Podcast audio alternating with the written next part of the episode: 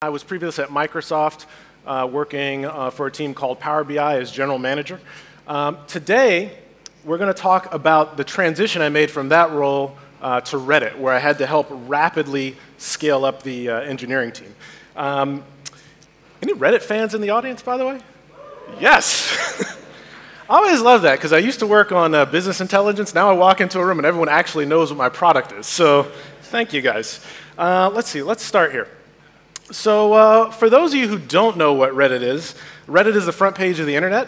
Uh, it's a place with uh, millions of communities where, uh, if you're passionate about a topic, be it sports, sneakers, movies, TV, anything, you can find your home there and uh, find people who jam on that topic with you. It's the place where people converse uh, about the things that are most important to them.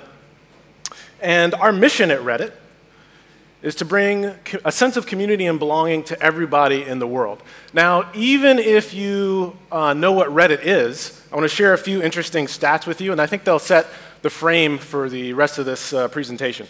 So, by the numbers, you may not have known this. Reddit is the fourth uh, most visited site uh, in the United States, according to Alexa, and sixth most visited uh, in the world. 350 million plus monthly active users, 1 million plus communities. The other stat that's not here, which I think is really interesting time on site. Reddit has the highest time on site of any internet property. Uh, around the office, we like to call it weaponized procrastination. and the theme of this talk is scaling. So in January uh, of uh, 2017, Reddit had 35 engineers. Uh, today, we've got 185. Uh, and that all happened in the course of about a year and a half. So this talk is going to be about how uh, we accomplish that. Now, before we get started, I want to talk about why this is important. A few years ago, uh, about 10 years ago, there was a study released. It was called the Startup Genome Report. Uh, and one of the interesting findings there was that within three years, 92% of startups fail. Of those, 43% fail due to issues with scale. So, uh, for any folks in the audience working at startups, that is why this is so important. Scale is a big determining, your ability to uh, handle scale is a big determining factor for the success of your startup. So, let me tell you about my first week uh, at Reddit. And again, I'm coming, coming in from a gigantic uh, company with uh, hundreds of thousands of employees down to a 30 person organization. What I saw was uh, 30 person stand ups, big huddle, everyone together. Our uh, tracking tools uh, were Google Slides, and I'll get to show you uh, a little bit of that later in the, in the talk. Lots of people calling themselves tech leads. You guys heard this term before, tech lead, but not a single engineering manager. And we were going at a really, really slow pace. So this is what I walked into, and we had a lot of urgent work to do. Uh, anyone here think like Reddit is done as a website? No. We had a lot to do, and I had to hire 100 people. So my first step uh, was, hey, look, I got to find engineering managers. Uh, any of you folks in the audience uh, familiar with Blade Runner? Good. All right. So this was the challenge I had. I had a lot of people calling themselves tech leads, and I need to figure out how to get, uh, get managers out of them. Uh, if you've ever seen Blade Runner, Blade Runner has this thing uh, called the Voight-Kampff test. And the idea here is that you take what seems like a human being and you run it through a filter to determine whether or not it's a human being or a robot. And I decided to do the same thing for engineering managers. so on the input, we've got tech leads. Uh, people who uh, aspire either to be a manager or an architect. And in the output, we're going to get uh, an engineering manager and architect. And these are the questions that I asked them.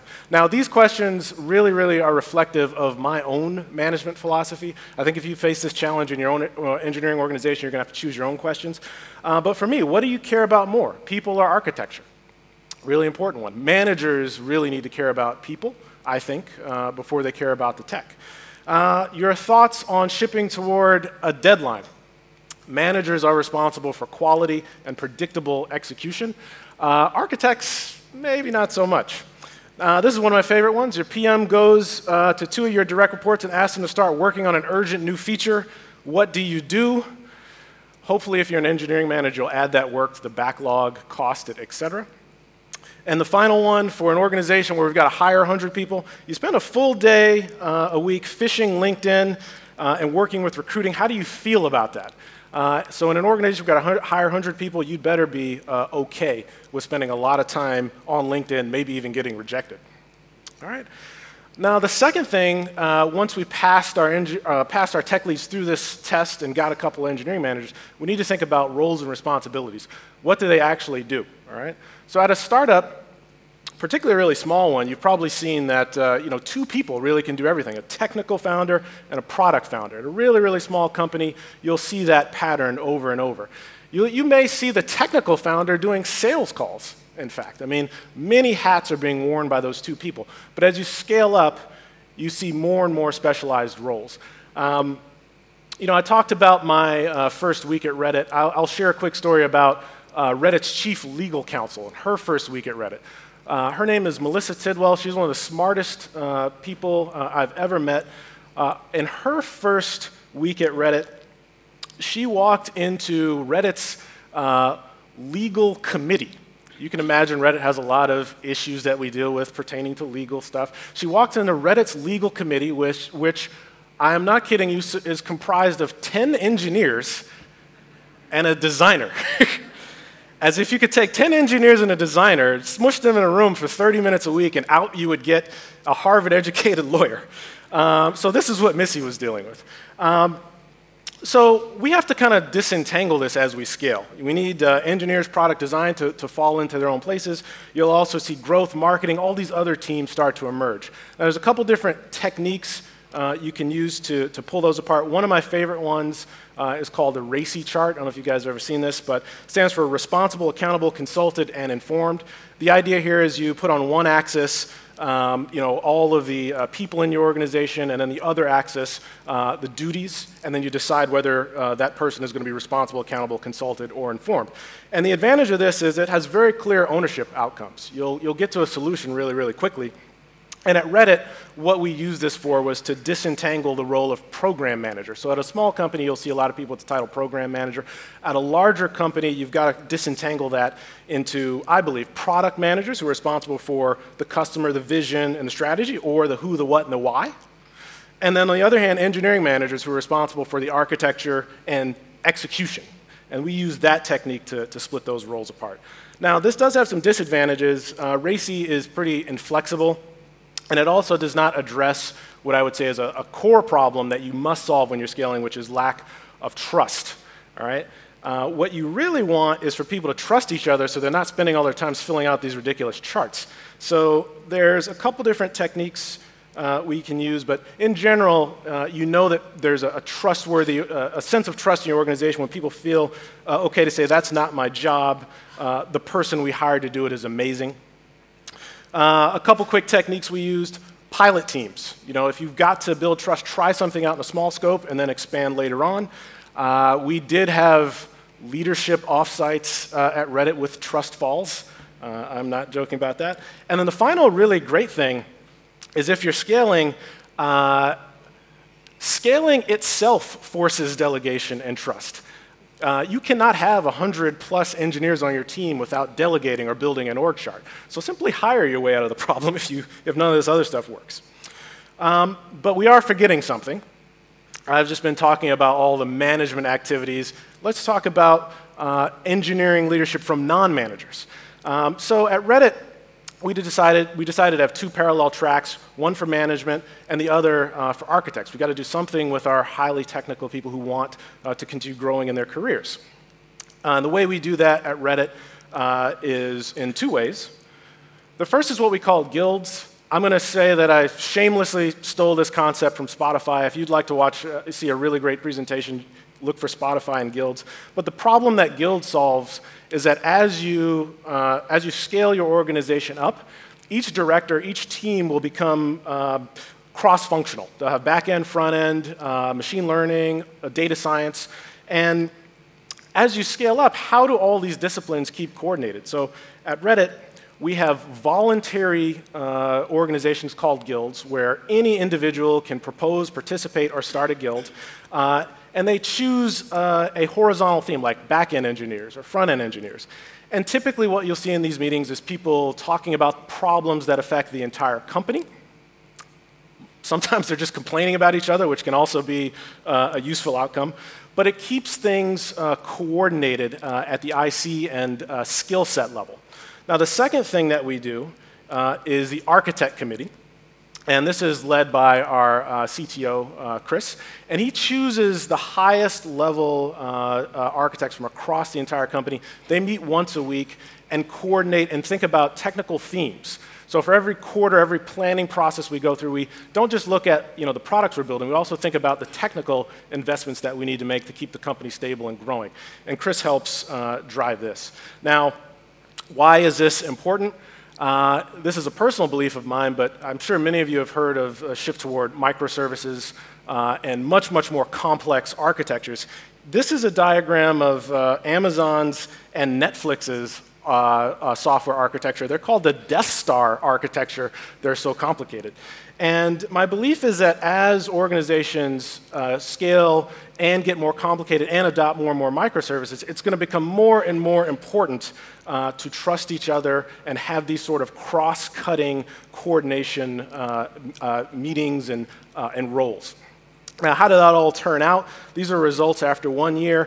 First of all, we've now got a product organization. Uh, we've got zero tech leads and program managers, but we've got 10 architects, 10 product managers, 20 managers or directors, and five guilds. And unfortunately, two of the managers went back to IC, but that's okay. Uh, it all worked out. Now, fourth thing execution. What gets harder at scale? As you scale up, everyone wants to know what everyone else is doing. They don't necessarily want to report what they're doing. So you've got to find some systematic way to spread that information across your organization. Second, coordination. If you're at a really, really, really small company, you're going to definitely get asked, what do managers even do? Why can't you just trust me? um, turns out, no, as you scale, you do need someone whose job is to coordinate things. And then, third thing is bottlenecks as you scale up, a bottleneck in one part of your organization can critically hamper teams in remote parts of other parts of the organization. So you've got to solve those three things. And the question is like, you know, but why doesn't why doesn't adding more people just make things simpler? Well, this is a, a efficiency curve chart. By the way, uh, Nicole mentioned that I have an MBA, so I call this the $100,000 chart. Uh, so it turns out as you add more people, uh, coordination costs and scope start to overcome the number of people you're adding. So you actually get less efficient over time. And the way that you fix that is either a process change or a reorganization. So we're, here we're going to talk about process changes. So I'll talk about the history, a brief history of Reddit process. This is Reddit's first project tracker. This is uh, a Google slide and you'll notice Aquaman on the left and uh, Batgirl on the right. And we, uh, all of that stuff in there is hand entered uh, links to JIRA tickets and so forth. Uh, and we had 15 of these to coordinate the entire uh, engineering organization. Often our stand ups were spent not so much talking about the tickets, but really which cartoon character we were going to select for the slide. Uh, so this is where we started. Before I tell you what we did, I do want to give you a little bit of process advice and caution. Uh, if you found in this situation where you need to scale an engineering organization uh, and add process, you do not want to dump a whole bunch of process into a startup right off the bat. So, uh, you know, if someone comes at you and they've got like the agile manifesto, you want to back away slowly. Um, that is the number one way which you can uh, kind of tick off your uh, engineers who are used to small, low process organizations. organizations. You want to ease them into it. Uh, the other thing is some uh, variants of Agile promote the intra-team coordination more than actually shipping code. And you always want to be focused on uh, execution and getting things out the door. Um, my favorite story, if you guys have ever heard of uh, where the original Kanban comes from, uh, it comes from Toyota. And uh, what they had was uh, a system where process was emergent from the ground up. Workers would be on the production line and fixing cars and, and doing what they do.